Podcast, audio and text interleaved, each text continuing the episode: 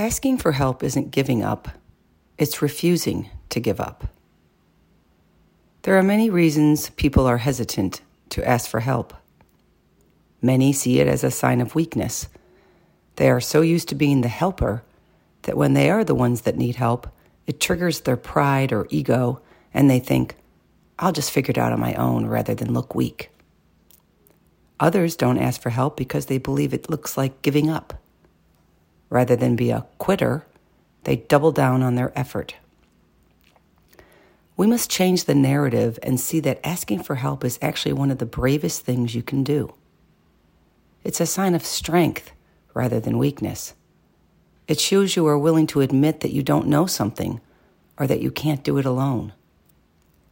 Asking for help shows you are willing to learn something new, to rely on others occasionally, and to not face your problems alone. Asking and receiving help is not only good for you, it is a glue that binds us to others. It balances relationships. Sometimes you are the helper, other times you are the one being helped. It allows the one in need to be vulnerable and those that help to be kind. Be willing to ask for help.